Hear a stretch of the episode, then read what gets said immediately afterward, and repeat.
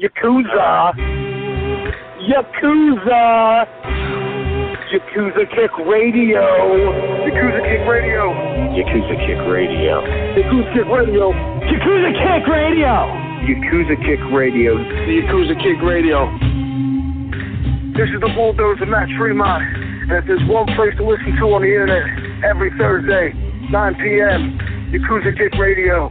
Tremont says so. Who wants some? God help us, Jesus! God and baby, Jesus! Help us. Ladies and gentlemen of fucking America, this is Danny Havoc, and you have been listening to, or possibly are intending to listen to, the Yakuza Kick fucking radio. Fucking, yeah! Yakuza Kick radio. Hell fucking yeah! My name is Justice Payne, and you are listening to Yakuza Kick Radio. You're coming to come on Thursday night. This is a brotherhood, and we all stick together. Like my nuts. I ain't scared of you, motherfucker. Yakuza Kick Radio, the best in internet wrestling radio, period, bar none, just like Adam Cole. Everybody's a cunt but me in the world. I don't know what it is. But you go to the back, and you tell your boss that there's a new Yakuza in town. That's Yakuza Kick Radio, and we're taking over. Yakuza Kick Radio has risen from the ashes of bad internet radio and become the premier place for any independent professional wrestler to stop and record their voice. That shit is bananas, bitch, bananas.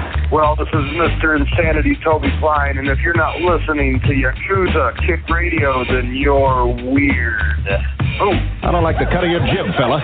This is Greg Excellent, bearded dragon of the Northeast. You're listening to Yakuza Kick Radio. If you're not, you're probably watching porn and you have this muted. You should be listening to it, Jason Mann. Where are Biggie and Tupac? Yakuza Kick Radio. Give a nigga rope on that cowboy, guys. All you have to do is listen to Yakuza Kick Radio, but you didn't. Now look at that guy, you homie. Fuck that. Black dude, holla. This is bullshit, man. Motherfucker. Fuck you. Fuck you and fuck you! Who's next? And now, ladies and gentlemen, for the introduction. Hosted by J. Cat Morris. You are now listening to Yakuza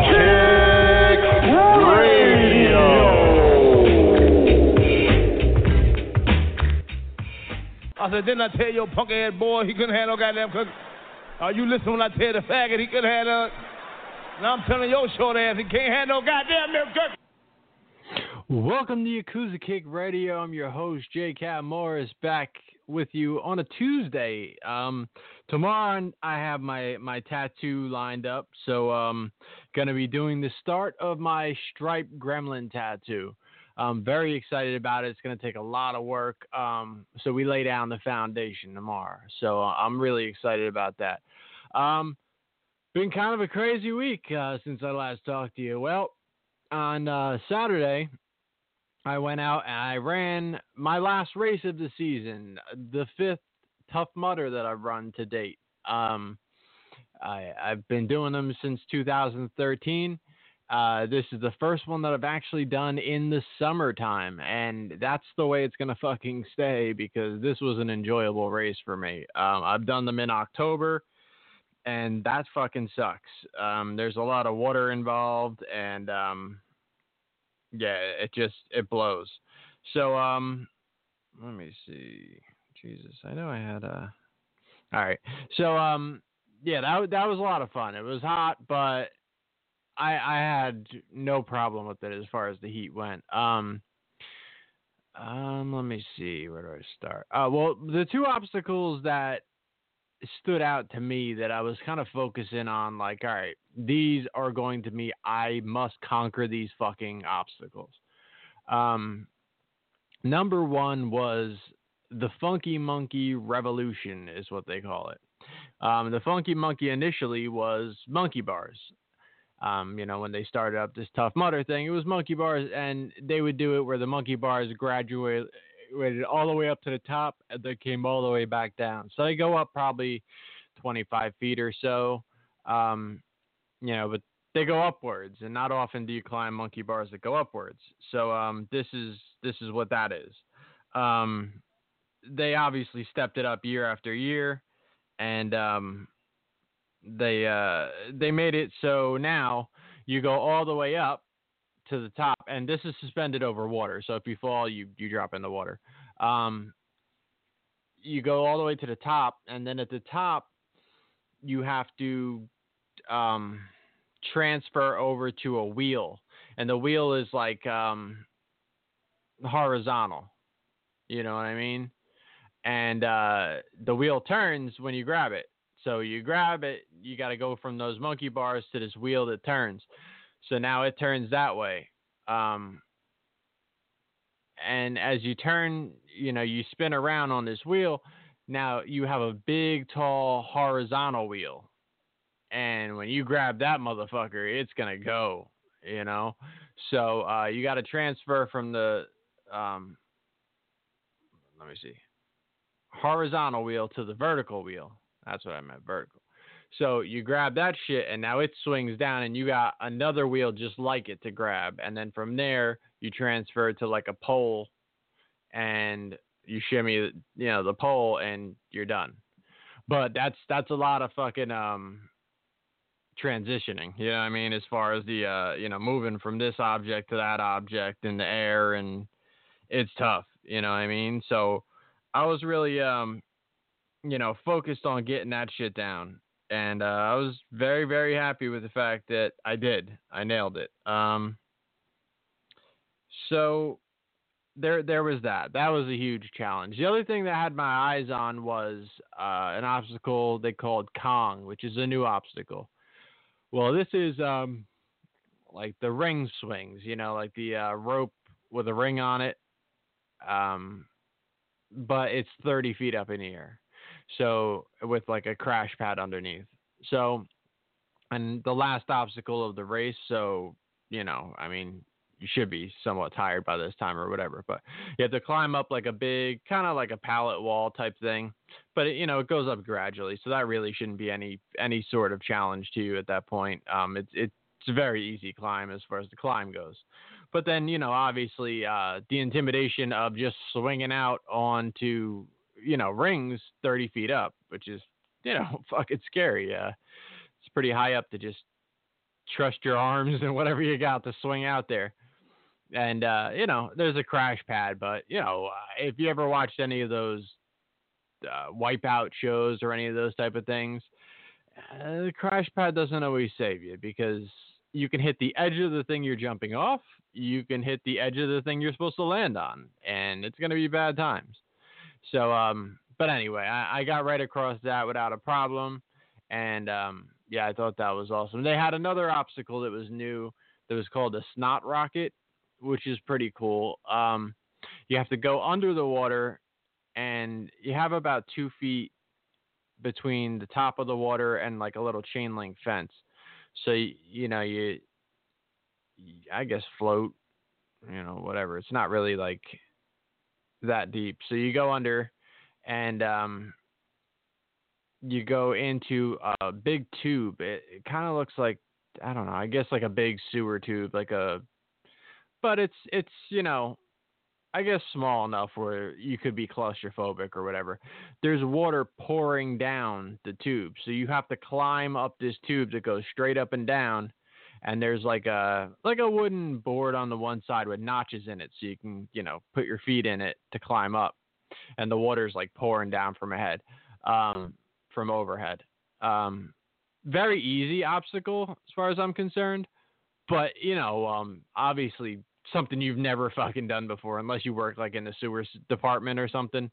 You know, that to be climbing up something with water pouring down on you and in like a small tube, it's it was cool. I, I liked it because it was, you know, some some wild new shit. Um they do a lot of that stuff like that, that, you know, it's visually impressive, but, you know, if you really just put, you know, a little bit of gat it, it's, it's not bad at all. Um so yeah, there was that. I conquered every obstacle on the course. The only thing I didn't, and this is to the fault of the um the Tough Mudder course itself, uh the people who built it, they uh, they brought a lot of new obstacles, as they do every year. One that they introduced was called uh, the Stage Five Clinger. And um, it was like a pallet wall you climbed up, and when you got to the top of the pallet wall, it was straight up and down. Um, there were monkey bars overhead. So you had to go, you could either climb backwards with the monkey bars, or you could turn your body around from the palo wall and climb forward. And there was probably about um, six or eight monkey bars, but they were tight. They were like pretty close together. Um, from there, you'd have to, again, if you spun yourself around to go forward, um, you'd have to spin yourself around again, because you have to climb like up and over the edge of this. So you'd kind of have to do like a muscle up, if you, anyone knows what that is, to get up over the thing. Or if you, you know, if you're going backwards, then you can just kind of climb up and over that way.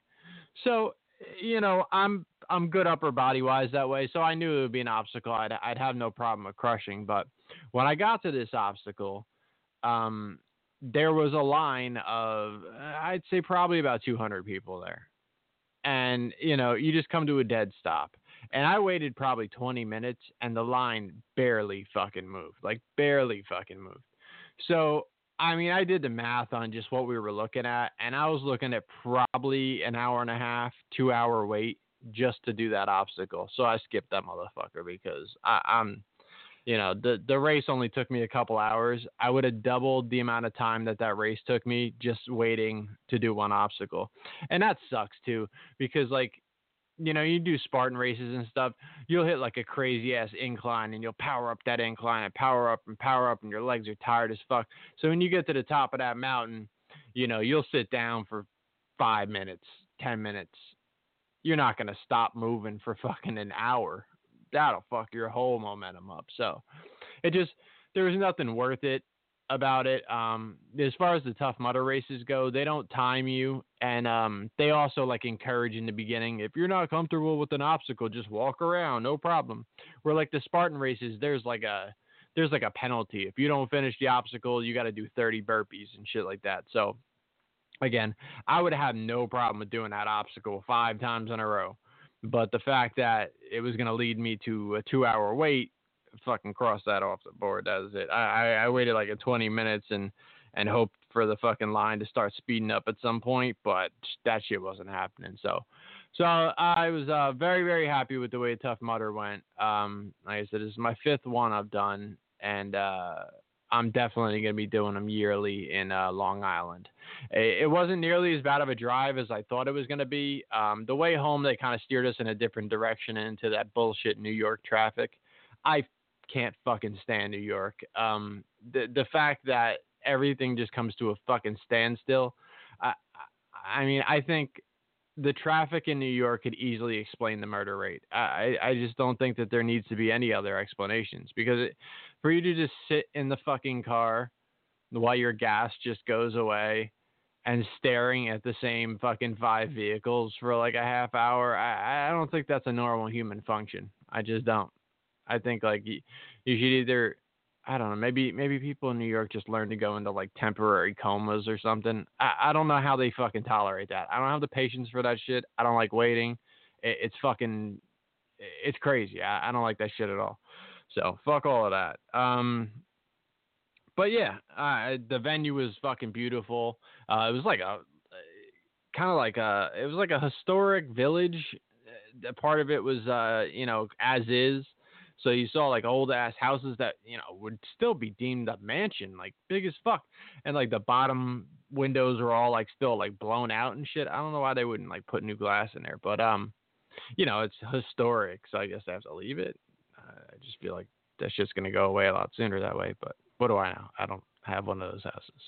So, um, but yeah, there's like a lot of like farmland on the course where like motherfuckers were straight up out there farming, like fucking cabbage and all sorts of shit, you know? Um, yeah, it, it was, it was, uh, you know, real pretty area, and, uh, the course was really, really nice. So, uh, I enjoyed it. Do it again next year for sure. That'll be my, my spot to do Tough Mudder, because I've had enough of that cold weather Tough Mudder bullshit. I did enough years of that. Um, so then yesterday, uh, I get back to work from my two days off, and, uh, normally only have one, and I bust my motherfucking head open. I cracked my fucking head open. Um, I had a top cage open, and I was doing a bottom cage, and I went to pop up and popped up where the fucking cage door was open. And I've done that so many times over the years. You just get fucking moving. You're in the, you know, you're thinking about something else, doing what you're doing. You forget the fucking door is open above you. You pop up, bam, hit your head. I've hit my head so much fucking harder than, than how I did yesterday. And for whatever reason, I, I guess I caught the wrong angle or some shit, and it cracked me the fuck open. I, uh, you know, you hit your head, you're like, your hand immediately flies up and like rubs the spot that you hit, like, ooh, you know.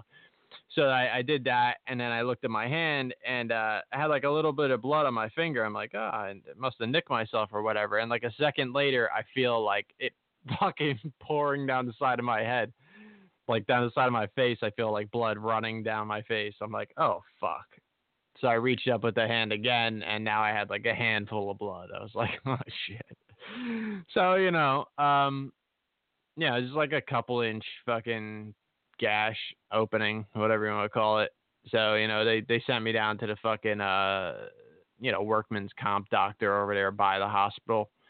Um, so they, you know, they, they want to go through their guys. So you go over there, wait in their fucking waiting room. Then I get in there, and she looks in, and she's like, yeah. Yeah, you're going to need stitches. We don't do that here, though, so you're going to have to send you over to the E R. So now I got to go to the fucking E R, so, which is just, like, right up the block. But the fact that I had to go two spots to get one thing done is fucking stupid. So, um, so yeah, that's that's was my next stop. I went over there. Uh, they put three staples in it and sent me home. Well, sent me back to work. I went back to work. Um, yeah, so it is what it is. Um. I've never had staples in my head before, so that's uh that's a new thing. Um, so yeah, it's all right. Um, what the fuck? I got a bunch of different topics to go over. Um, I had people, you know, send in the, the topics and stuff, and I got a good fucking list of shit here. I also um, I I gotta cover this thing that happened in On Point Wrestling. I'm probably gonna save that. Let me get my uh, fucking momentum up, because I'm I'm pretty fired up about this bullshit, man. And I'm not fired up on the side of things that a lot of fucking people online are, because um, the internet and society as a whole has really turned into a bunch of fucking pussies, hypocritical pussies at that. And um, I, I fucking had it. And it, you know, it's shit like this that completely turns me off from from. Uh, And, you know, wrestling crowds or crowds of that sort, and just really dealing with people in, in mass, because, you know, you, this opinion just starts to echo and echo and echo. And I'll, I'll get further into it. It's being very vague what I'm doing right now. So I'll, I'll leave that, and I'll be as possible as I always do. So, um, you know, let me, um, let me hit this break real quick. Take a sip of my motherfucking, uh, cold brew coffee. This is the fucking move, man. I've been drinking a cold brew coffee, and I've been going to Dunkin' Donuts and Starbucks, and even Wawa's got some decent shit going on, right? But it's all fucking trash compared to making it your fucking self. Um, they, they have these little, um, uh, you know, containers or whatever the fuck, pitchers. And um, it's got like a like a mesh filter kind of thing down the middle, like a tube. And it's got like, you know, mesh in there, and you put like, I don't know, twelve to fourteen tablespoons of whatever ground coffee that you drink. You put that in there, you fill the rest with water. You fill the whole thing up with water, and you fucking stick it in your fridge for twenty-four hours. And you got the bomb ass fucking cold brew. Shit tastes crisp. It gives you a fucking kick. You know what I mean? And, and, you know, you pour it over ice, maybe cut it with a little water, because it's going to be fucking potent, you know? And uh, fucking go at it, man. Good shit. Um, so, yeah, there's that. Uh, where the fuck are my songs? Two Royce songs up here. And, uh, you know, sometimes you just put this shit up, and they, they find their own reason to uh, reclassify it or put it somewhere you don't need it. All right, here we go. Check it out. My nigga King Los just tweeted out he the best. Sci High know he the best. My nigga Absol say he the best. And even though I think these guys are three of the freshest ever, I look at opinions like I look at licking an asshole. I respectfully disagree with that. Agree with that. For example, where's the competition? For example, where's the competition? For example, where's the competition? There is no competition. I like Gunsmoke. You the type to knife. I mold the candy paint type, you mold the Mike and Ike. I'm from the Mo, I'm mold the type to drive the ghost tonight like I'm the poltergeist, embracing crime like I'm supposed to die. The face of crime like I'm the closing eyes, poster guy. I'm mold the type to hold the dough, I'm nice. Call me so polite, dog, you motion ice. Prototype of pulverizing mics, avoid lights, roller coaster ride, too polarizing, alcoholic, lows and highs. I'm mold the type to go incite the riots, throw hollows and watch them go in your body as though they got invited. Not of this earth, trying to be godly at death, cause I was godly at birth. Might as well write a lot of these verses while I'm inside of a hearse. Take your broad shoulder motor just the front door. And call it shit lurch. Probably gonna be the first artist to add a body to his body of work. My discography just like a map to wrap a body back. Now process that. I might just drop a track right with them hopper at. My nigga King Los just tweeted out he the best. Star High know he the best. My nigga Abso say he the best. And even though I think these guys are three of the freshest ever, I look at opinions like I look at licking an asshole. I respectfully disagree with that. We can agree to disagree. We can leave it at that, or we can bet. Even if Smack ain't got the feet correct, any supposedly ill rapper can get it for free. Feared, revered rappers who pay fiasco, tweet a text. Hand on the desert eagle, squeezing a reaper's neck. We could go for broke till things get repossessed. We could flow for keeps, go to either one of us slumped over the speaker debt. You taking deceased in net, I'm hoping to be the next greatest of all time. While these hard lines shake up the web, you facing the ethernet. And no, this ain't no Kendrick control move. This just a flow that never gets old, Melinda Williams and Soul Food. How could you violate somebody who got Chris Lighty wisdom, who never bluffed? Them twin rifles is coming out looking like Blue Ivy siblings. Better trust everything on your mind to be on your lap like private dancers trapping. I put three in your cap. It's not a good time to try to chance the rapper. Nah, I'm old school, still trying to dance with Patra. Hoes finding in vanity from Last Dragon, trying to romance the master. You need to hire a yes man to talk you off your competitive edge. My foot on the ledge, tripping on all these would've been, could've been, should've been tears. Nobody round this bitch is better than me. You the competition, only props I'll give you is you about good as dead. I don't do memes and bickering. I see you out swing for the fences. I don't like cooning unless you Mary Blige singing for chicken. Y'all hopeless. Every time y'all spit it, I just envision lies. The guards focus. I barred open the Lamar Odom. Already wishing a nigga would, like Charles Oakley in The Wizard of Oz. My niggas got their rags and sticks in the sky, like they hitching a ride. Uh, I'm sitting and counting this drip, cause I'll be standing for change. This bigger than any kind of redemption. This is Andy Dufresne. The flyest nigga living resides inside the land of the fame. Birthday instead of cake, I keep me a pie lit like I'm landing a plane. Bar exam folk, this is the There's No Competition edition, my nigga. Bar exam folk, this is the There's No Competition edition, my nigga. Bar exam folk, this is the Where's the Competition edition, my nigga. Bar exam folk, this is the Where in the fuck is the competition, nigga. Yeah, there's uh Royce five nine. Um, like I told you, man, get that bar exam for this shit is fucking crazy. Um, let me see, let me see, let me see. I had my topics up, then I started reading something else, so I clicked off my fucking thing. All right. Um, Jose Ortega wants to know um, my opinion on... There are rumors that after this year, C Z W won't be at the Flyer Skate Zone. If it's true, where do you think they're going to run shows at? Um, I've heard that rumor as well. Um, I don't know shit as far as uh, inside or whatever the fuck. Um, but... Man, you know, it's tough because on one hand, uh, the Flyer Skate Zone has allowed them to do a decent amount of things. Um, and, I mean, holds a decent amount of people. But overall, see, this this is the, you know, that, that strange area. Because for the vibe of C Z W, it's the fucking worst thing ever. Um, you know, to have teenage girls fucking skating next door to Britney Spears music, ice skating, you know, fucking fifty feet away from deathmatch wrestling, which, you know, to be fair, it's not deathmatch wrestling. It's, uh, you know, some hardcore stuff at best. And then you got, you know, uh, just wrestling. But either way, C Z W as an image historically was a badass outlaw type of group.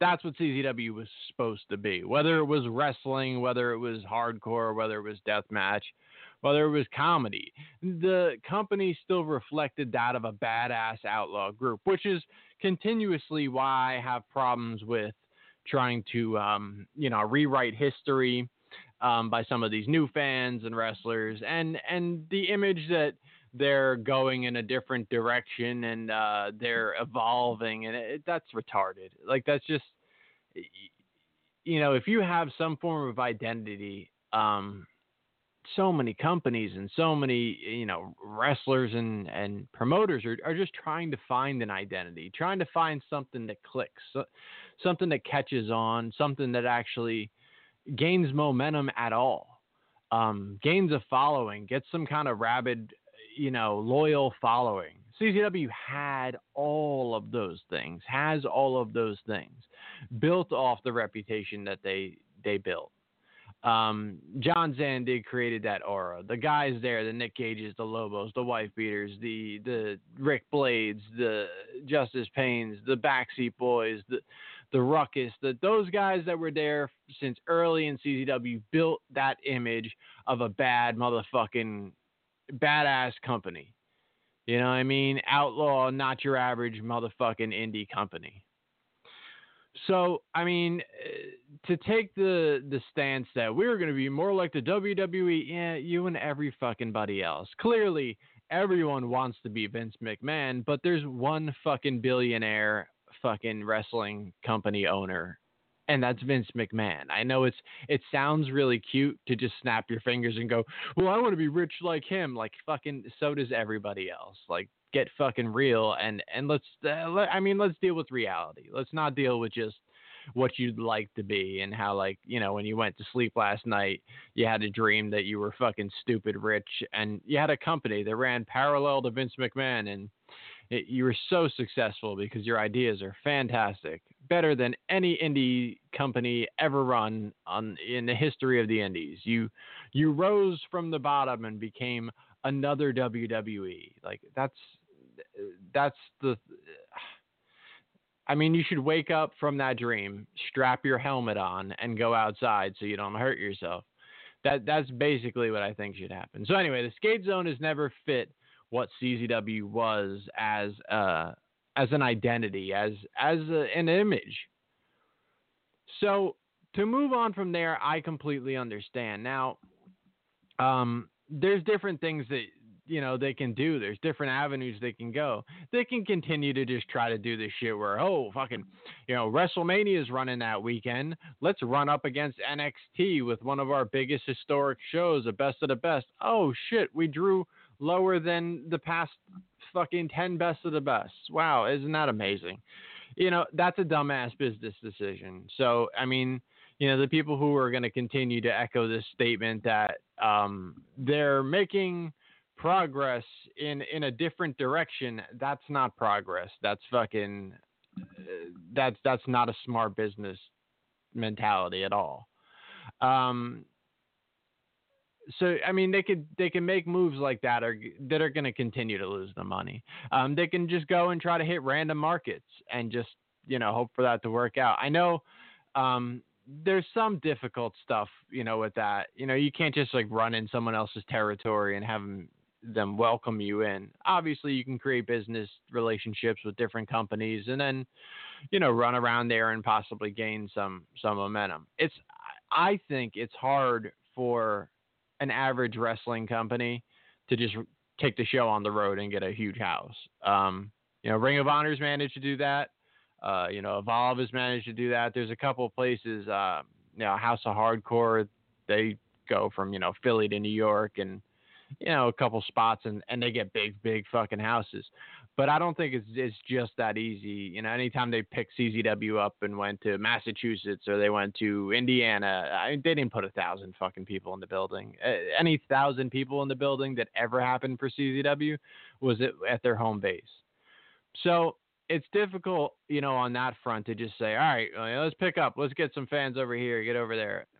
Um, P W G, I think, has a very good philosophy on things. And I think they're one of the few companies that are still actually making money off of D V Ds, um, which is kind of fucking crazy. But, um, you know, having a building that only holds so many fans and then just packing it to the fucking rafters to the point where you have to turn people away every month and it becomes like a sought out ticket because fucking you want to be in that building.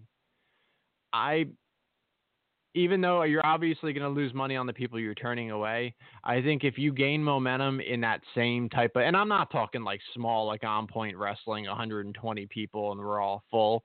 I mean, you know, fit five hundred people, six hundred people, and fucking max that shit out every month.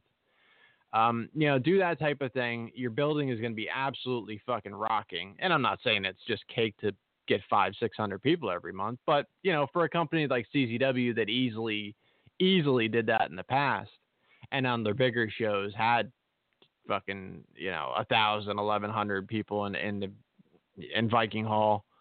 Um, you know, I, I think that gains more momentum, spreads more word of mouth, makes it a bigger deal instead of like half filling a fucking skate zone every month. So, um, I, I know this is like a horrible answer to where are they going to go next, but um. I don't know. That's just kind of my my thoughts on what's next, what building, what should they be doing, stuff like that. That's just just my uh, you know, armchair quarterback fucking view on, on what I'd like to see them do with it. I'd like to see them bring that. I know it doesn't seem like that's what they're doing at all, but I'd like to see them bring that outlaw vibe back.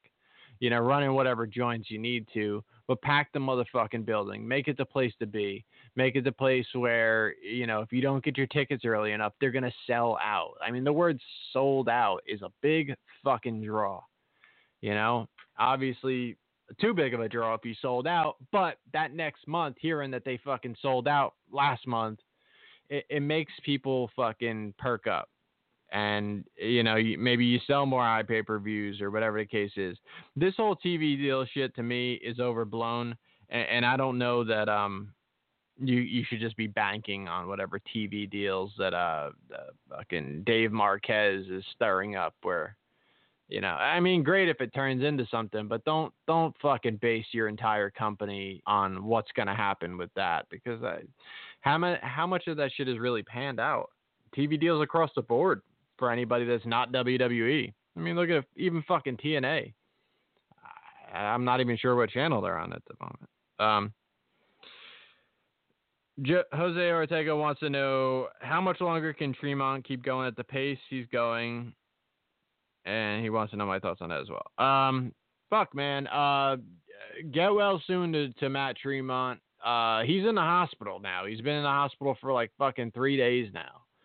Um, not really sure why, um, you know, he had had that, uh, that health problem a while back, you know, something with his pancreas or something.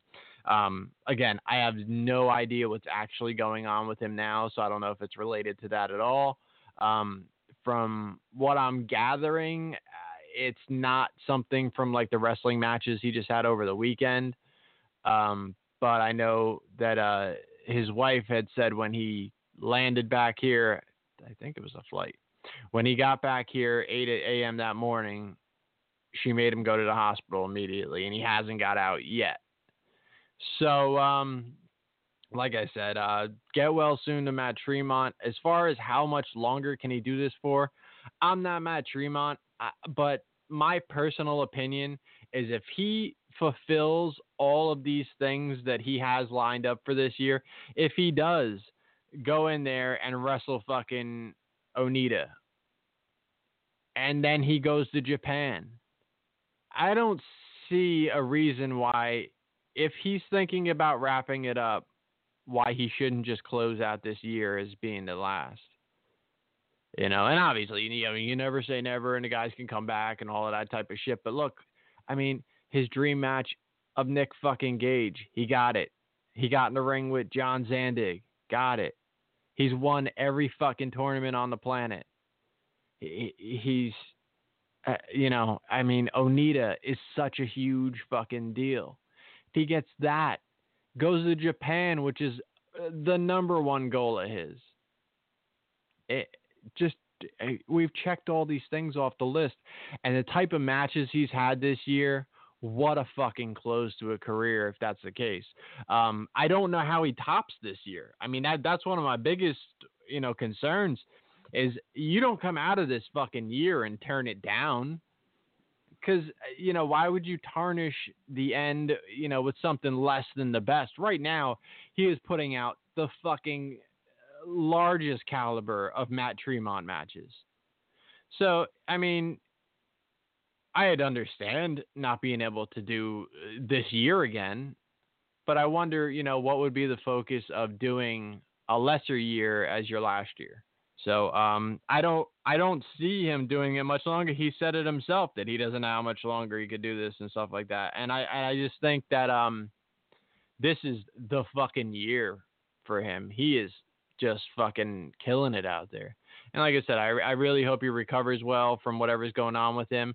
I, you know, I know this is how he makes his living and everything, but I, I'd love to hear that he gets out of the hospital very soon and, and skips every fucking booking up until that Onita match. Rest the fuck up. You know he's going to go in there and fucking damn near die in that match up against the legend Onita. He's supposed to wrestle Schlack, wrestle Schlack uh, on Saturday at fucking uh, Game Changer Wrestling. Come on. Hey, come on. You know, as as much as I'd like to see that match, the fact that this dude was in the hospital for fucking three days and counting right now, yeah, I, I don't think fucking he, he should be in there with Schlack trying to fucking live up to those standards of, you know, uh, Schlack is, is the fucking most exciting wrestler out there right now. He is the biggest draw in deathmatch wrestling. He's got all fucking eyes on him. What is he going to do next? And Matt Tremont is the fucking measuring stick in deathmatch wrestling. The guy who has won every fucking tournament, who has carried companies on his fucking back when all the other guys went away and, and deathmatch wrestling was at a low. He became the fucking guy from, from becoming one of the guys and getting his foot in the door and, and going up against some of the top guys in deathmatch wrestling at the time, and becoming accepted to almost everyone fading to the back and him putting the fucking genre of deathmatch wrestling on his back. I mean, when you get first time ever Schlack versus Tremont one-on-one, I don't think you come out of four days in the hospital and just fucking take it easy in a match like that. And Onita is right around the fucking corner. I mean, it's next fucking weekend, right? Isn't it the fifth? I think it's next fucking weekend. Like, Jesus fucking Christ. I worry about that, dude. Um, so that's, that's, uh, my opinion on that. Um, uh, Tycee Williams has so many questions and I fucking, and I love this, this, uh, string of questions here. Uh, my thoughts on Kyrie Irving. Um, I, this shit surprises me, honestly, because I thought this was the fucking one two punch. That all they had to do is, you know, stack a couple pieces, get a couple, you know, things that worked out better, that gelled better with, with uh, Kyrie and LeBron. And I thought this, this was the fucking crew as far as Cleveland went. Um, Kyrie's a fucking monster. He, I mean, he carried that team. Anytime that LeBron lost a little bit of the fucking handle on carrying that team, Kyrie picked that shit up and put it on his back. So I, I it really surprises me. Um, I, I guess I don't blame him because, you know, the world is his. He's one of the best fucking guards in the league. So, um, you know, if he sees an opportunity to go out, get a fucking huge fucking contract, lock in somewhere and become the guy for a team, um, I mean, fine. Um, I, I guess there's rumors of LeBron going somewhere in two thousand eighteen, and um, there's, uh, I, I guess there was some fear through Kyrie Irving that he was going to get left behind in Cleveland. So I, I don't know how much truth there is to that type of thing. I don't know that, that LeBron's leaving Cleveland again. Um, maybe he is. Who fucking knows? I, again, I, I didn't blame him the first time. I wouldn't blame him the second time, especially since he came back and gave his fucking home team fucking titles. So, um, yeah, um, that that's my opinion on that. I I don't know. It, it's kind of shocking. I think uh, Cleveland's gonna fucking shake things up and do everything they can to bring in legitimate contenders. They just signed Derrick Rose, which. Uh, I, I haven't had big fucking hopes for that guy in a long time. You know, he was a fucking M V P and then he was injured every fucking year, pretty much. Uh, the Knicks picked him up. I laughed when the Knicks picked him up, so I can't not laugh when the fucking Cavs picked him up. Uh, he's definitely not the answer to Kyrie Irving not being there. I saw some articles that compared their skill set and this and that. And though he's injury prone, he has a similar to skill set to Kyrie. Get the fuck out of here. That dude ain't making it through a fucking season without getting hurt if he's the main guy. So they, they need a fucking answer. They need several answers. They need Allen Iverson the answer. They need some some kind of motherfucking Allen's a little old, but you know. I'm just saying in general, um, there's going to be a new look fucking Cavs team. If if Kyrie Irving's not there, there's going to be big star power there. They're not, because I'm telling you, they don't build the fucking right team around, Le, around LeBron, and there's a thought that he might leave anyway. You can fucking stamp his motherfucking bus ticket out of there. You know, you ain't going to give him some bullshit team next year. Um, first rap album I bought. All right, well, um... the first rap album I got um, was King of Rock, I believe. Let me see. Uh, Run D M C, King of Rock. Um, that was the first one I got. Someone gave to me um, when I was living in Woodbridge. I was fucking... probably like six years old or some shit like this. Seven. I mean, young. Um, then the first rap album I bought was He's the D J, I'm the Rapper, D J Jazzy Jeff, and the Fresh Prince. Um, and motherfuckers get it fucked up, man, because Will Smith obviously became, you know, one of the biggest stars in Hollywood. And, you know, with the Summertime and all that shit, just became somewhat of like a cheeseball rapper and, you know, the Wild West and all that bullshit. And it just became just kind of, uh, you know, standard radio play rapper. And he, he became somewhat of a joke in the rap industry. But in the eighties, Will Smith was a bad motherfucker, man. He was on the mic ripping shit. And, um... Jazzy Jeff was doing some wild shit on the fucking turntables and the beatbox, and I mean, they were throwing shit down. I don't give a fuck what nobody says. As far as the eighty go, eighties go, fucking Fresh Prince was killing it, man. So, um, yeah, but that that was uh that was the first that I actually bought. Um, did I ever own a pair of Jordans, and if so, which ones? Ah, uh, I. think I might have, but I can't even remember which ones. Um, I, I mean, I might not have, honestly. I, it could have went either way. I was I was never a Michael Jordan fan. I always hated that motherfucker. Um, he obviously, I'm not gonna question his fucking talent. He was awesome. I always thought he was a dickhead, and um, I, I never really fell into the. Everyone loves this guy. Like, everyone loves this guy made me not like a guy, you know? And Michael Jordan was that guy that, you know, um, you know, seven out of ten kids in school were walking around with Michael Jordan t-shirts and fucking shoes and, and this and this. And it made me not fucking like Michael Jordan. Um, on top of that, I just, I just thought he was a dickhead.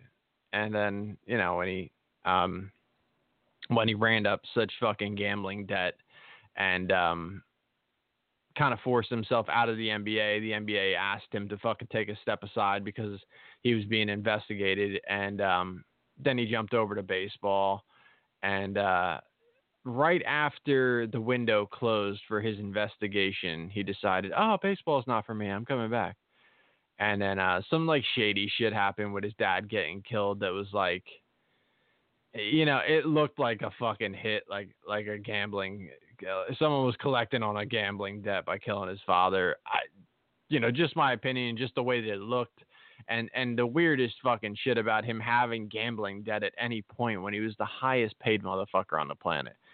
So, um, I don't know. I, I just never fucking liked the dude. And, um, yeah, that, that's my thoughts on him. You know, Pete Rose couldn't get in the fucking Baseball Hall of Fame, but Michael Jordan has acted like there was never a problem with gambling at all. So get the fuck out of here. I mean, they, they protected him because he was fucking basketball. If, if Michael Jordan went down in, in in those fucking times when everyone was on his dick, man, basketball would have fucking went away. Like it, nobody would have gave a fuck about basketball. Uh, that I mean, that you can't just take the fucking guy out of basketball and, and have it be just, you know, everyone keeps moving and goes, oh, all right, I guess there's other people we could cheer for. And of course there are, but Michael fucking Jordan, like, come on, man. Um, best Trent Acid match I saw live. Um, you know, I I always really, really liked um, his matches with Ruckus. Uh, I always loved his matches with Homicide. I'm not going to give you a, like a definite. Um, maybe. Hmm. Yeah, that's tough. I can't give you a definite. I'll fucking list a bunch that come off, you know, off the top of my head. Uh, his matches with Homicide were fantastic. Um, the one that he had against Homicide, where he came out with the braids to What Up Gangster in the in the arena, that was off the fucking chain. Um, I just watched it with my seven-year-old about a month and month and a half ago, um, and she liked it too. Um, Uh, the the matches with Ruckus um, were really good. I think he had one at uh, Cage of Death three. I wasn't there live for that one though. So what the fuck was the name of that show? It was Enough is Enough. I think that was the one. And there was a really good Ruckus uh, Trent Acid match on that. Um, the, the Backseat Boys versus fucking the Hate Club was always fucking awesome. Backseat Boys versus any combo of Rick Blade and somebody were always really fucking good, because those guys were innovating like crazy. The first time I saw those guys, they were in fucking Tom's River, New Jersey over here, and it was um, Nick Burke or Nicky Benz at the time. Um, he would work that outside of C Z W. Um, it was Nicky Benz and fucking Rick Blade versus the Backseats, and they were doing just fucking like edging Christian Hardy Boy ladder spots in front of like fifty fucking people in a gym in Tom's River. It was just, just shit like that always stuck out to me. Um, obviously, you know, uh, Trent went on to have like such tremendous matches with all sorts of motherfuckers. I mean, he had a great match with Jerry Lynn in the arena. Um, I mean, just, just so much good shit that he had. But uh, I mean, those are the ones that just stand out to me, like right off the bat. Some of my favorite Trent Acid matches. His matches with Homicide and Ruckus, the Hate Club, uh, Blade, everything with Blade. Um, you know, and the, the thing with Rick Blade, like, he was never, like, the, the most crisp dude. Like, he botched a lot of stuff, but in the same token, like, he was so fucking risky, um, unpredictable, and, and the dude would just take, like, you know, the highest risk in a match, and the, the innovation was all there. Innovation, I think, goes a long, long way. So, um, you know, you can keep doing the same thing, same thing, same thing, same thing. But if you're the guy that you never know what the fucking guy's going to do, I, I think that really um, gets the attention of fans. It got my attention early on as an indie wrestling fan. So, um, do I think Sick Nick Mondo will be making a comeback to wrestling? Um, Previous to this week, I would say no. Um, I saw he had, it's called like Pro Wrestling Wrestling or I, I, I, something like that. He had this, I don't even know what to call it. I guess it's a match. Um, there was a guy dressed like a box of Chinese food. There was uh, him. It was Pepperoni Tony. That was... Uh, or Tony Pepperoni, something. That was Nick Mondo. Um, this is not Sick Nick Mondo. This might be Slick Nick Mondo, but this was not Sick Nick Mondo. Um, pretty fucking ridiculous. Um, it was very uh, kaiju big battle-ish, Chikara-ish. Um, and, you know, he said it like, eh, I was in the area, didn't have nothing to do. Yeah, you know, these guys are cool. Da, da, da. But for a guy who was so dead set on staying out of the ring because he thought about it and he thought about it, and it was something that he w- he knew he would have to dedicate too much to, and he didn't want to he didn't want to dedicate too much time to wrestling, knowing that the commitment he would put into that, he would feel obligated to continue this commitment. The fans would want so much. He would put so much into it, and if he got a break in, you know, where he makes movies, he would have to leave that. And he didn't want to leave one or the other high and dry. He didn't want to put in that dedication and that work, and he's been putting in that dedication and work into his movie making stuff. So um, he didn't want to do a one-off match. He didn't want to do anything like that. If he was going to make a comeback, he said he wanted to come back bigger and better than the last time. Um, I know Joey Janela has been trying to bait him into coming back. And uh, I feel like if he does come back, that's absolutely fucking happening. Uh, I think he even mentioned in his, he uh, posted like a blog last year about he almost came back and he thought about it. And Joey Janela was one of the people who um, really influenced him to wanting to come back and uh, had him right out on the edge of his seat thinking about it and this and that. Uh, the fact that, honestly, that he's toying with this thing, with the Chinese food thing, and he's dressing like a pizza guy and taking a couple of bumps and this and that. I think if Nick Mondo's going to be in and around the ring, even just playing around, the itch is going to get to him. And I think you're going to see Nick Mondo back. Um, again, I'm just speculating because I don't fucking know, you know, what goes through his mind, but he kind of hinted that like he was having that itch to begin with. So he's, if he's even like toying in the realm of it, and, you know, he gets a couple months off or he's not doing movie stuff and he gets the right phone calls. And, you know, I, I don't know. I, I could personally see it happening. It wouldn't shock me to death if he did. Um, my thoughts on M L J getting into the ring. All right. Um, this is just, I mean, classic example of anyone is allowed to just play wrestler these days. Um, anyone that just, they can stop by a fucking school, you know, do a couple things here and there, whatever the case is. And, you know, any anyone can play fucking wrestler. You don't have to be gifted at anything. You don't have to be talented. You don't have to be able to, like, close your mouth over your teeth.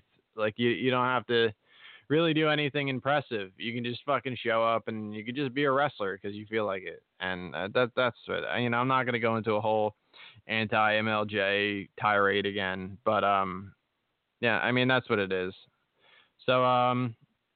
the R. Kelly situation, man, I don't, this fucking dude's off the chain. I mean, look, this fucking guy had fucking child sex charges on him and dropped probably the biggest album of his fucking career with a song that revolved around him telling a bitch, let me put my key in your ignition. That's how he fucking responded to, I have sex charges against me. He didn't even fucking, he didn't stutter. He didn't hesitate. He just dropped fucking ignition like that's normal shit for people to say. So, uh, look, man, if you, this is some, some of that O J shit. I mean, you can't be surprised when a motherfucker walks into the hotel with a gun after, as far as we know, for the most part, he might have got off, but he may or may not have cut his ex-wife's head almost off.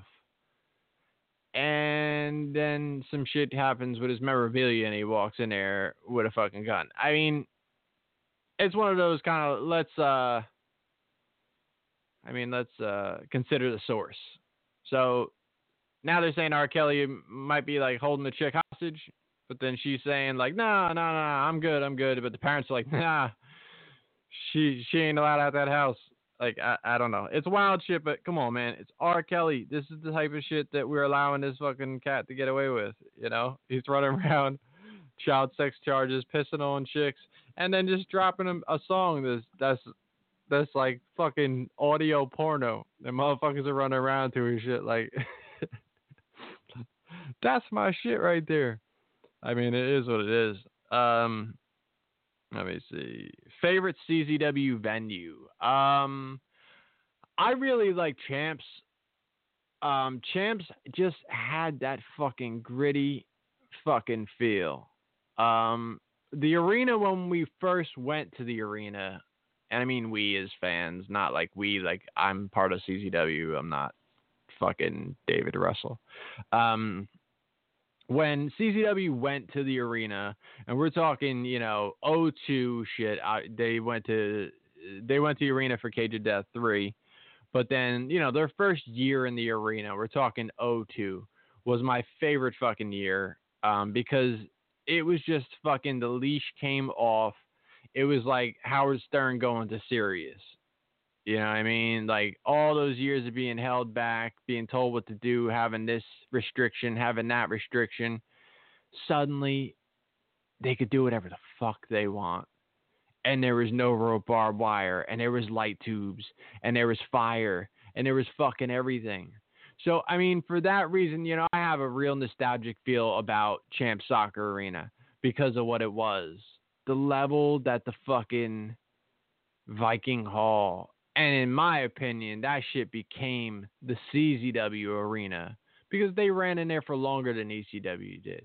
E C W might have built that house, but C Z W bought the motherfucker and built additions onto that motherfucker and, you know, hosted enough parties in there that people remember it as C Z W arena. In my opinion, again, this is just me as a C Z W biased fan. Um, I felt after the run that they had there, it was deservingly that. It's something completely different now, but at the time that became the fucking, the joint.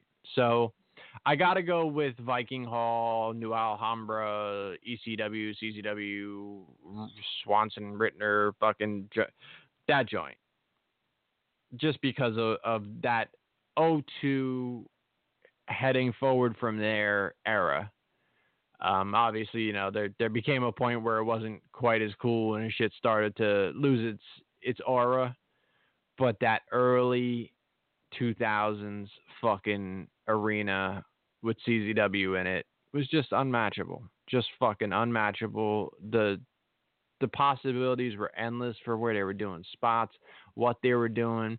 They could randomly spring all sorts of shit. Even after light tubes came off the table, they were still able to do panes of glass and barbed wire and tacks and fire. And I mean, and then, you know, you went forward from fucking like what they were doing there in O two, you know, and then, you know, full fucking, just full force. I mean, to go O two into O three, you got fucking Cage of Death four.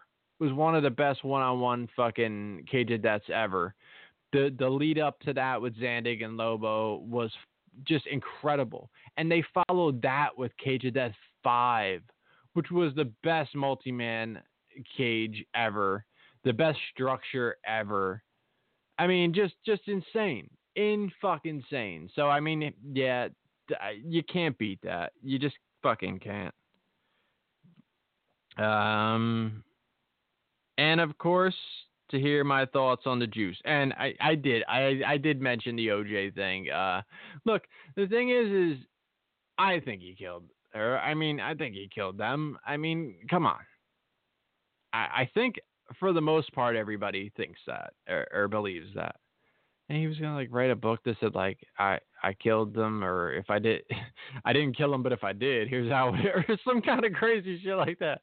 Hypothetically speaking, I might have killed motherfucker. Like, I forget what they called the book. It was something fucking wild and obnoxious like that. Look, you know, the target was on his back, so when they caught him up in this shit, he brought it up in there like his fucking Pulp Fiction with the fucking gun for, for a football helmet or whatever the fuck he needed back. Um, yeah, they once they got charges on him, they wanted him to do fucking, they wanted him to do time for the fucking murders on a different charge, and that just wasn't gonna happen. I mean, it really wasn't. I heard some shit leading up to the final week, um, you know, before he got paroled, that um, they were trying to keep him in because they said they caught him, they caught him beating off once, so that was that was an infraction. And then they caught him uh, eating a cookie one time. And I was like, like he wasn't supposed to have that cookie. It was like in the courtroom or something. It's like, come on, man. You guys are trying to give this fucking guy life over some shit that wasn't the shit that he should have got life for. So they fucked up on the first case, and then they try to, you know, pin it to the second case. I mean, yeah, look, I mean, if you believe he killed the fucking people, and I do, he should fucking rot in prison. But That's, I mean, that's not, that's not what he got fucking nailed for. It's, it's going to be what it's going to be, I guess. So, so he's out. There's that. Um, Yeah, I think that's it. That's it for the, the questions, topics, all of this. Um, so yeah, let me let me take my other break, and then I'll come back and I'll get into this On Point Wrestling uh, situation, because I got a lot of thoughts on this. I, I don't. I'm not. I'm not too fucking pleased by this bullshit that goes on. But all right.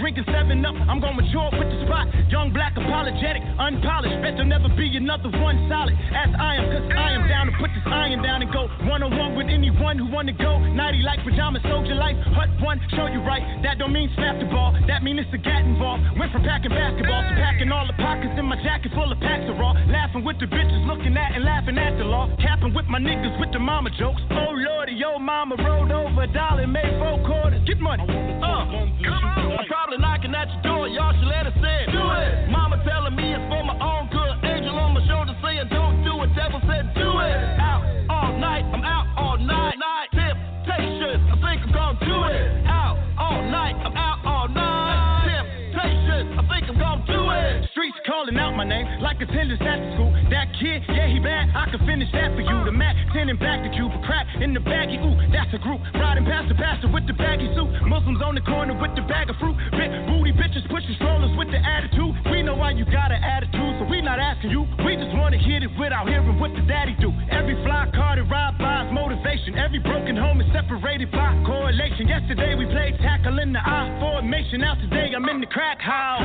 and it's I formulate. Get money. Uh, I'm probably knocking at your door, y'all should let us in. Do it. Mama telling me it's for my own good. Angel on my shoulder saying don't do it. Devil said do it. Out all night, I'm out all night. Night temptation, I think I'm gonna do it. Out all night, I'm out all night. Temptation, I think I'm gonna do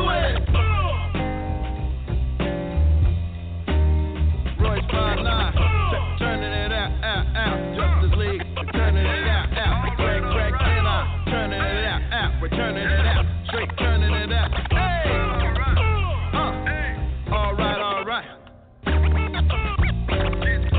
Uh, I'm probably knocking at your door, y'all should let us in. Do it. Mama telling me it's for my own good. Angel on my shoulder saying don't do it. Devil said do it. Out all night, I'm out all night. Night temptation, I think I'm gonna do it. Out all night, I'm out all night.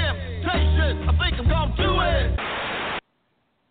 All right, let's get it. Um, On Point Wrestling put on a show this past weekend. Uh, you know, highlighted by uh, Tony Deppen up against uh, his, his buddy uh, uh, Jeff Cannonball, which you know I'm sure, you know, being actual friends and having that type of chemistry, I'm sure they killed it. Um.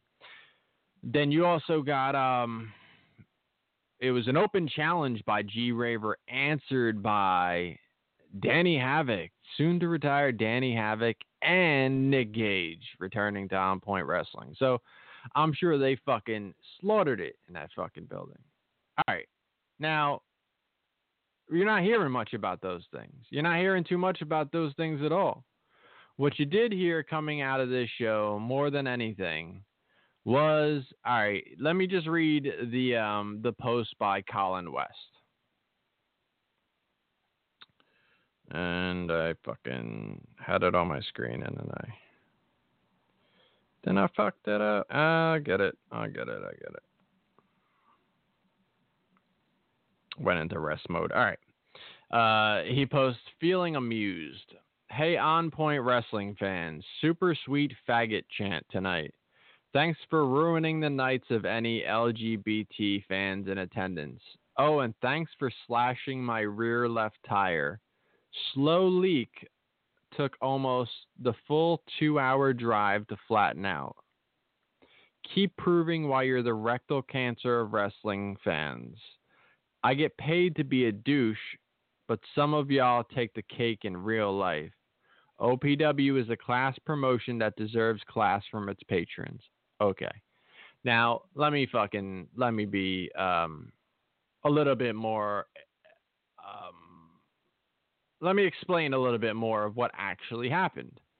Because I wasn't there, but I got reports from people who fucking work there, people who were fans. I mean, you fit like one hundred twenty fucking people in that building. If you tried hard enough, you could probably get an interview out of everybody who fucking went.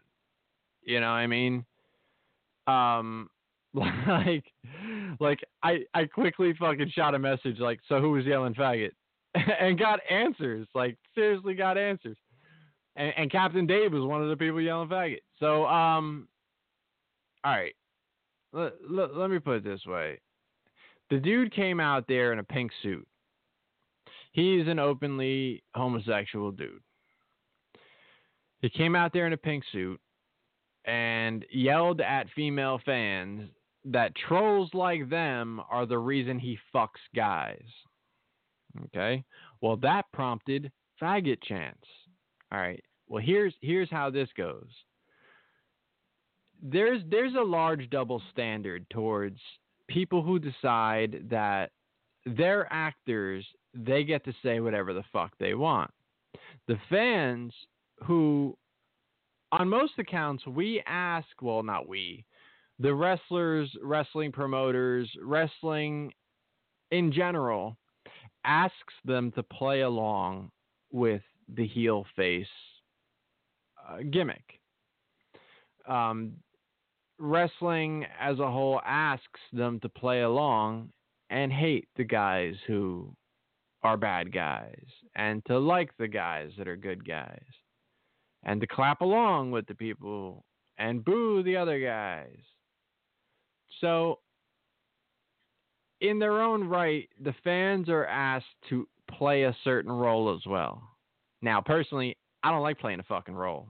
Like, uh, I think Steve Harvey said, he said, uh, you know, I went to a rap concert. They started telling me, put your hands in the air, put your hands in the air. Somebody say ho. Be like, I ain't putting my hands no goddamn way. I pay eighty-five dollars to get in this bitch. You put your fucking hands in the air. I ain't come here to do work. You know, that's kind of how I feel. Um, you know, I, I've participated in the past and this and that, but the most of my participation has always been fucking getting excited because something excited me. Um, showing support for people who are earning my support. Not the guy walks out and fucking yells, chant my name. And, and the, the guy's like, all right, I guess we'll do that then. And, and then they'll wrestle at some point. Um, so a lot is expected out of the fans, but then they try to pull the reins back and go, no, no, you conduct yourself like you're in church, and I can be the biggest asshole I could possibly dream up, and you're not allowed to offend me. Well, you're a fucking asshole, because bottom line is you were using your sexual preference as a weapon in your insults. I fuck guys because, you know, because you, you're fucking ugly. You know, and I mean, someone's going to pull like the fucking sound clip from that, but you know, that should be completely out of context. No Beckham. Um, so anyway, um, you're using that as a weapon. And then when someone turns around and yells faggot at you, now it's a hate crime. You know? Um, so I, I mean, we could just keep going down the road. We could just keep, uh, every time someone chants you fat fuck, well, that's body shaming. That's, That's body judging. That's that's not fair either. They shouldn't mention the person's weight. That's terrible. That's such an attack. You know, why are we chanting that you fucked up? I mean, they tried their hardest. They, you can't tell me fucked up. I mean, he tried. It's not fair. Um, but bottom line is, wrestling. See, th- this is the society trying to sanitize fucking everything, and the comments just immediately roll in. How dare you fucking, I want to fight this fucking person, you know, fuck this person. It's two thousand seventeen and you use, you're still using that word. I mean, I use that word all the time. I, you know, I don't fucking do anything that would uh, hold down gay people who would, uh, that would physically hurt gay people or, or do something that, that should hinder their life. Words only fucking hold the power you give them. That's it. If I call you, like they used to say, sticks and stones may break my bones, or words will never hurt me, and this and that. Yeah. If you're the type of motherfucker to attack someone who is gay, to fucking physically attack someone because they're gay, well, then then that's a fucking problem. If someone calls you a name and you melt down and can't fucking move on with life, well, then that's, I think that's your problem. And, you know, look, obviously it holds a different amount of weight. If you're running around in fucking, you know, uh, fucking Target and you're yelling at fucking faggot at people, I mean, it, you should probably get yourself looked at, and someone should probably put a stop to what you're up to. But we're talking about within the realm of entertainment, and this is a guy who is legitimately gay, but he's also really playing up a gay character, and he's throwing it at fans. So they're now supposed to go, well, I guess that's your decision to have sex with uh, men because I'm ugly. Well, I guess that's, I guess that's, uh, I guess that's the hand I'm dealt. Good, good call, sir. Like, what the fuck do you expect to happen? You understand that, like, I mean, you can go way, way back where heels were getting fucking stabbed on their way out of the fucking buildings. Obviously, that's not the way to go. But, you know, in the arena, I mean, fuck. And, you know, and before that, in, in Champs and, Um, Trent's a faggot got chanted pretty much every time Trent Acid ever wrestled. Um, Cashmere sucks dick was yelled before we even knew the Cashmere legitimately sucked dick. And those guys fucking took it in stride. And some of the same people that were yelling Trent's a faggot were hanging out with Trent outside of the fucking building in the parking lot, laughing, fucking joking. Oh, dude, I loved your match, this and that. But when it came to the fucking the gimmick in the building, he was yelling, "You're a faggot, you fucking faggot," you know. And, and that was just, it was all right. Not not because oh fuck, it was two thousand four, and that's, you know, centuries and centuries before uh, th- the mighty year of two thousand seventeen that we've evolved to such fucking fantastic human beings. Like, get the fuck out of here. You know, I, I just, I can't fucking stomach that everyone's so fucking sensitive, but will openly say, like, I get paid to be a fucking asshole, but you guys are real life at, like, what the fuck is that? I, I don't understand. You know, Kenny Omega um, is rumored to be gay, uh, has long been rumored to be gay. He's also, in my opinion, the best wrestler on the fucking planet. I don't think anyone yells faggot at that guy while he's wrestling. At least I haven't heard any widespread yelling of faggots. I, but I think if he ran around in fucking pink suits and yelled, "I fuck guys" at the fucking chicks in the in the crowd because you're fucking ugly, he'd probably get a couple faggot chants too. It's just, it's such a fucking double standard that you go from, you know, um, you go from the attacker to hate crime victim. Maybe you don't belong doing this shit if that's the case, where you think you could just fucking swing a bat around the building, and if someone grabs from you and fucking bonks you on the head, now you're, you're fucking suing. And then the other side of things, you know, really solidifies how much of a fucking asshole I think this guy is, how much of an attention-seeking asshole that this fucking guy is, is the final statement of, someone slashed my tire, and it took almost the two-hour drive home for it to flatten. Well, I hate to fucking break it to you, dude, but slashing the tire doesn't leave fucking air in your tire for two hours. I don't think someone slow leaked your fucking tire, like intentionally threw a slow two-hour leak on your tire as a fucking hate crime. I've gotten, we've gotten fucking holes in our tires. We caught a screw in our tire like two different times in the same fucking week. And that wasn't a hate crime either. We just happened to drive in a spot where there was fucking screws at twice. That wasn't just like, oh, fuck, someone must be out to get me. Like, no, like, you drove over a fucking nail or fucking screws just like anybody else did. I, I had no idea that anytime you got a slow leak in your tire, clearly a hate crime. Like, the first thing you should do is if you go like, man, my tire's low on air, you should go, who's out to get me? It, it, like, real life doesn't even a fucking apply to you anymore because you're such a fucking asshole. You get to be a big fucking super asshole, but that's part of your character.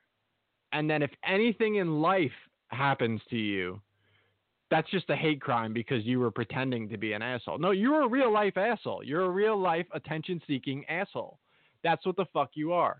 And I don't give a fuck who doesn't like what I'm saying, but the brigade of people who are like, you fuck, I can't believe someone's saying that in two thousand six. Get over yourself. Fucking get over yourself. Captain Dave is the classic wrestling fan. That's the best way I could put that. You can do your job as a wrestler, as a manager, as whatever, and get that fucking guy as into the show as you could possibly imagine. You could do face shit and have that guy coming out of his fucking skin in excitement. You could do heel shit and have him fucking livid. That's what you guys did. So when you see the reaction coming out of Captain Dave where he's yelling faggot, that's not just random fucking hate crime like he's got hate in his blood and hates homosexuals and this and that. Not what I would label Captain Dave as. But that's the reaction that you gained out of him with your extreme efforts yelling that your fucking guys into the crowd, into the one hundred twenty people in the fucking crowd. That's what you earned. You earned that fucking reaction. You know, when when fucking the heels would get fucking stabbed in Mexico and shit, they fucking got the crowd that fucking livid where shit like that happened. And luckily, you know, you're not in that era anymore or anything like that. But this is the type of shit that happens. I I can't fucking understand why there's such a tremendous hypocritical bullshit argument where, you know, and this was a dude that a while back he had posted this whole tirade about Sonny Kiss. Now look, Sonny Kiss is a tremendously talented wrestler. Um, he also has a ridiculous gimmick, and it, it's a way over the top fucking gimmick. Um, he, you know, he, he's a legitimate homosexual. But if you have a dude in booty shorts that spends half the match twerking, you're not just going to get like, a, oh, this gentleman's a fine dancer. You're going to get fucking wrestling fans laughing at this fucking dude. And, and Colin posted a whole fucking tirade about the shit's not funny. It's his, it's his life. It's not a gimmick, and people need to take him seriously. Well, dude, again, he's not a Kenny Omega who may be gay. And, and again, I don't know for sure that this guy's gay. I, I mean, if he's not, I, you know, I, I stand corrected, but from the best of my understanding, the dude has been rumored to be gay for a long time. And even when asked about it, he kind of like shies away from it. Like, you know, that's, that's not really that important. Like that's, uh, has nothing to do with, you know, my wrestling, you know, whether I am or I'm not, you know, it, it's, uh, but, you know, let, let's just say, you know, fucking Kenny Omega, I, he's, he's one of the best wrestlers in the world. I think he's the best wrestler in the world. He just goes out there and fucking kills it. Now, if he went out there in fucking booty shorts and started twerking all over the fucking ring, the fans are going to laugh at that fucking guy, too. I mean, that's just what it is. When they had the fucking, uh, what was that guy? Uh, Cole Calloway. He had an over-the-top gimmick like that, too. And he he didn't take the stance of, like, people should be taking me seriously. That fucking, um, uh, Dan Shoko Dino. Is that his fucking name? Something like that. Um, from Japan. He has one of the gayest gimmicks on the planet, is one hundred percent steered towards comedic value. Not like, oh, this guy's fucking Dean Malenko. He just happens to be gay. Like, uh, there is a comedic factor to a gay openly over-the-top gay wrestler. That's that's what it is, the Christopher Street connection. Go down the fucking line. And you could just try to spin this into some kind of, you Neanderthal, it's two thousand seventeen, a guy can't be gay in booty shorts and twerking. And no, no, you can't just fucking, look, if someone, if a female is that openly sexual in public, people are going to fucking laugh and point. Just the behavior in general isn't even that openly acceptable just in fucking public or and shit like that. So regardless of a dude or this and that, it's the type of thing that's gaining attention, and it's meant to gain attention. I don't think Sonny's fucking blind to that. And if people are hating on him as far as like a, you know, not booking him or, or making like, you know, fucked up comments about him, you know, on, on a personal level, then that's fucked up and that's completely different. But a, a good part of this, this same dude's statement, this Colin West dude's statement was, there's nothing funny about what he's out there doing. Well, you're fucking stupid then. You're stupid, and you're trying to fucking bait people into being called bigots, and it's not legitimate. A lot of what you fucking say isn't legitimate. No one slashed your fucking tire. You earned being called a faggot. As crazy and as as um as outdated as that sounds to a bunch of fucking people, if you're a heel manager and you're screaming, I fuck guys because you're so ugly, at fucking female wrestling fans, and someone calls you a faggot, it's not a fucking hate crime. That's part of the fucking game that you fucking started. You started that shit. You showed up to fucking rile up the fucking crowd, and you got exactly the fucking reaction that you fucking went for. And then you turned it into more attention to your for yourself following that, instead of people talking about Danny Havoc, Nick Gage, and G Raver, or, or Cannonball and fucking um, Tony Deppen. They were more talking about what an outrage it was that someone said faggot to you in two thousand seventeen. And that's why, to me, you're a complete fucking asshole. I deleted this dude after the fucking Sonny Kiss tirade because I looked at it and rolled my eyes and went, what the fuck is this guy? What is this guy's fucking problem? He he added me initially because I don't even know who the fuck he is. I, I couldn't pick him out of a lineup. I don't know who the fuck he is. I've heard his name a few times. I believe he's friends with Cannonball and those guys. Um, uh, he runs, I think, a company out in New York or something. And um, and and I just deleted him because like I, I don't want to hear this dude's high and mighty fucking opinion on, you know, how he feels people should conduct themselves and what year it is and, and what's acceptable and not acceptable and this and that. You know, like, society is going out of their fucking way to sanitize every fucking thing.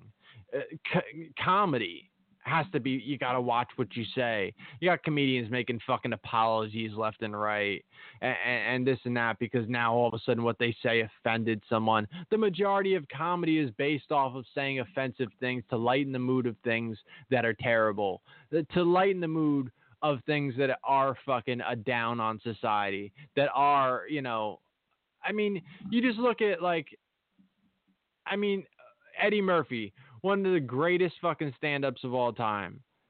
He only did a couple specials. He had a, I think, uh, Comedian, I think was his was his first one that wasn't really uh, aired much. It doesn't get a lot of play. Uh, yeah, Delirious, and he had Raw. And, you know, he came out there, and, like, the first thing he said is, I'm going to keep moving around on the stage because I want you faggots looking at my ass. And I understand that was a long time ago and this and that, but to think that quick fucking comedic line that had everybody fucking laughing and everything like that, that is just taboo. You can't say that anymore in two thousand seventeen because you must hate gay people and want them to die. Like, no, that's not, I don't give a fuck. It. I mean, if that's the crazy ass stance you're going to take, then we're just not going to be friends. I don't care. I can say any fucking word I could possibly think of and live a life where I fucking don't treat people like shit. I don't, I, you know, I, I love my children. I teach them the right way of doing things. I don't teach them to say any of these words or any of that. I, I, I, you know what I mean? Like this, that's not, to me, I don't, I don't think that just labels you as someone who's going to fucking drag people down the street by your car or some crazy shit like that. Yeah, there's people who do that. And yeah, those people might say the same fucking words. That doesn't mean you're in the same fucking category because terrible people say this. And then you said the thing that the terrible person said, so you must be terrible. Like, no, I don't, dude, you're going to need to learn the difference, because you can put that defensive stance up, and as I walk by you and nothing happens, eventually, after the tenth time I walk by you and nothing happens, maybe eventually you're going to stop flinching and just live your fucking life. You know, if you hear a word and it doesn't a fucking affect you at all, the word holds no power. If you curl up into a fucking fetal position and start calling lawyers, your whole fucking, your whole day is changed. Maybe your whole week, maybe your month, maybe your life is changed because you're letting it hold that fucking weight on you. Like, seriously, like if you hear that word in a, in a comedy bit, or if you hear that word just said by someone in public, I mean, you, you know, there's the type of people who will go to the manager of the fucking store and be like, that guy over there said, yes, he said faggot, and I don't feel comfortable shopping in a store where you're allowing people to shop here that said the word, you know. Or you could just keep it fucking rolling. Yeah, I mean, just keep it fucking moving. I mean, I, I don't understand where everyone needs to get so fucking hung up on every single thing that's said and done. Um, I, I, I'll never understand that. And I just, I feel like this was drawing attention to something that wasn't a, it wasn't an issue. It was completely facilitated by his own actions. So, um, you know, I mean, you know, Stanley, the the uh, half homeless dude, or mostly homeless dude, he uh, used to stumble into the fucking arena. I'd say like half homeless, just because like he surely didn't look like he had a home, but he somehow had like entrance fees for C C W on a monthly basis. I don't know how that worked. Maybe he like panhandled until he got twenty bucks and then just got in the building. But like the dude spent like a lot of months, like front row too sometimes. So, but anyway, like he would like yell fucking camel jockey at Sanjay and shit like that. And you know, like all sorts of crazy shit, you know, um, Sanjay didn't like go home, fucking ponder that and fucking, you know, go on fucking blogs and tirades about how, you know, uh, indie fans are racially insensitive, and he he's apologizes to anyone in attendance who, you know, was offended by that. Anyone who, who may be of Middle Eastern descent that, that could have been offended and turned off by that. Because honestly, if you're going to pretend like these people yelling faggot ruined wrestling for people who were L G B T in attendance, maybe you shouldn't be walking around the ring yelling shit, um, using your, your sexual preference as an attack against people, because you're lighting the fucking fuse that goes off, and now you're complaining about the the actual explosive. You know what I mean? I, I feel like you're you're as much to blame for that shit as as anybody is. You know what I mean? Like Like when the Backseat Boys go out there and they're being called faggots and this and that, and the fans, because they collected dollars on the fucking ringside, well, the fans that didn't like them started throwing change at them. And Johnny would get on the mic, or Trent would get on the mic and say, you throw one more piece of change in here and we're getting the fuck out of here. It sounded like fucking hail in that fucking building. You had to like duck your fucking head, because those fucking, those pennies came flying across like fucking bullets. There's certain things you could do as a heel. You know what the fuck's going to happen next. And I don't think it's, I don't think he's being naive. I don't think he's being, I think he's fucking baiting people in, because he knows the reaction he's going to get, and then he's going to get more attention. And he's even getting it right now. But fuck it. I don't give a fuck. I got to speak my opinion on this shit, because I just don't fucking agree with it. Um, check out the show on Sunday, I believe we'll be doing. Yes, yeah, Sunday. That's the ticket. Uh, with Shaheen. Man, you got to see the shit that Shaheen did. He put down his fucking banner for us for our Sunday show. He made one, too, for mine. Um, and, uh... yeah, it, just awesome shit. He does great fucking graphic work. And, uh, you know, if, if you're looking to commission him for something like that, maybe hit him up. Maybe he'll be interested in your project. Uh, but, yeah, check out the Hot Tag Podcast. They're doing their thing over there tomorrow night. I almost said tonight, because it always feels like Wednesday when I'm doing this. Uh, tomorrow night. And uh, I'm sure they're going to be doing some shit. Uh, W W E pay-per-view happened over the weekend, I believe. I think the Great Khali came back, so lots of lots of talk about that. You fucking sure about that? Uh, G C W is on Saturday, so Shaheen's going to have that in the books to talk about on Sunday, as well as all the other things that I'm sure some of these topics I hit tonight we're going to have conversations about. Um, so it'll be great. Uh, had a great, great time doing the show with him. Definitely going to continue to keep rolling on this. So, you know, you get mostly two shows a week, just about every week. And, um, so yeah, that's that. Check out Sports Den over there. I believe they're doing their show tomorrow night, uh, covering lots of different things. You know, uh, football's right around the corner, but we're going to pretend like it's not because it's still summer, man. I'm not losing my fucking summer. Um, actually, in about a, about two weeks, I get to go see Bill Burr again at the fucking uh, Count Basie Theater. I'm excited for that. Um, but, yeah, I got my tat tomorrow. That's big shit. That's why I was doing the thing today. Um, I said, check out, check out all that other shit. I said, um, I should be back here next Wednesday doing a thing too. Coming up soon, I, I believe I'm going to be having Stevie Richards on as a guest. Uh, my boy Jeremy hit me up, said, look, man, you, you should listen to Stevie on this podcast. Cause I think you guys are really, you know, um, you got a lot in common. You know, he's a he's a cat lover and uh, fitness enthusiast, and he you know turned his life around and type of shit. So I listened to the podcast, and and um, I mean the podcast itself. I mean these these guys were like the biggest fucking nerds on the planet. Um, just the type of shit that I really can't listen to. So as like hosts and the way that they run the show, it's it's fucking nauseating to me. But Stevie himself seemed fucking awesome. I mean the dude is a very interesting guy. He's very into the conspiracy theories type stuff. And I'm really not, because, you know, kind of like my theory on, uh, on people saying words and letting it get to you and shit like that. I, I choose to just keep it fucking moving. You could dwell on shit. Your fucking clock is ticking, man. We, we don't have forever on this fucking planet. So if you find a bunch of shit to really upset and scare you, um, that shit's taking, that's taking minutes off your motherfucking clock. And we don't know when that fucking shit stops ticking. I don't know how big the battery is in my fucking clock, and neither do you. So I uh, sure as fuck ain't gonna spend it worrying about what the fuck kind of shit they're doing to the vegetables, or what Russia thinks of us, or whether we landed on the fucking moon or not. I don't give a fuck. I'm just gonna keep it moving. Um, so that's just me. But a lot of people are into that type of thing. He's very knowledgeable about that. They do a lot of research. I think Sal from the F B I and a couple other people they do on their podcast. And um, they go really in depth in a lot of these conspiracy theories and stuff, and, you know, do a lot of research. Um, so, you know, he does that thing. He's also a tech expert. So he does like, he owns a drone, and he does like drone photography.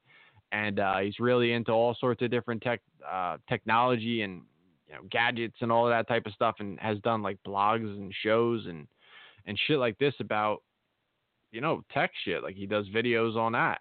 Um, yeah, like I said, he's, he's a, he's a cat lover. Um, he does some kind of, uh, Patreon thing where, uh, you, you pay whatever, I think it's five dollars a month or some shit like this. And, uh, you get like fitness regimens. You know, you get like all these, these fitness regimens and, and lineups to really, you know, uh, you know, uh, to train, fucking fitness, exercise, fucking at the gym, that, that, all that type of stuff. So I don't really know what all that entails. Uh, I look forward to talking to him about all this stuff. I, uh, I hit him up after I listened to that pod, and he seemed completely down to do it. So I'm, I'm looking to schedule that, you know, within the next week or so. So hopefully look forward to talking to Stevie Richards, man. That dude has been fucking everywhere, done everything, and he's doing so many fucking exciting things, or, you know, interesting things in his life. So I think it should be a really good conversation. Seems like a great dude, and, uh, yeah, something to look forward to. I haven't done interviews for a minute, so uh, maybe I go on another run of those, and maybe just Stevie. We'll see what happens. But anyway, um, let me, uh, you know, I could have been looking for the uh, outro the whole time, couldn't I? That's right. Not going to happen. Um, so yeah, I mean, that's, uh, you know, that's, that's pretty much it. I, uh, yeah, tat tomorrow, check everything else out. Talk to you motherfuckers later. Peace. Talk to y'all later. Have a nice night. Stay dry. It's raining again. I'm tired as rain. Makes my grass green. I won't complain about that. That's all I gotta say. I'm out of here. I love all of y'all and, uh, shit. You're all a bunch of fucking assholes. You've been in the gym, bro. You know why? D J Hyde, fuck you. You don't have the guts to be what you want to be. You need people like me. I'll listen to your, to your podcast and I'll find everything out. You know what I mean? You need people like me so you can point your fucking fingers and say, that's the bad guy. So, what I make you? Good. Like Cheese tell me, tells me all the time to listen to what you gotta say because you be blazing people. And I'm like, well, I gotta hear it now. You just know how to hide it.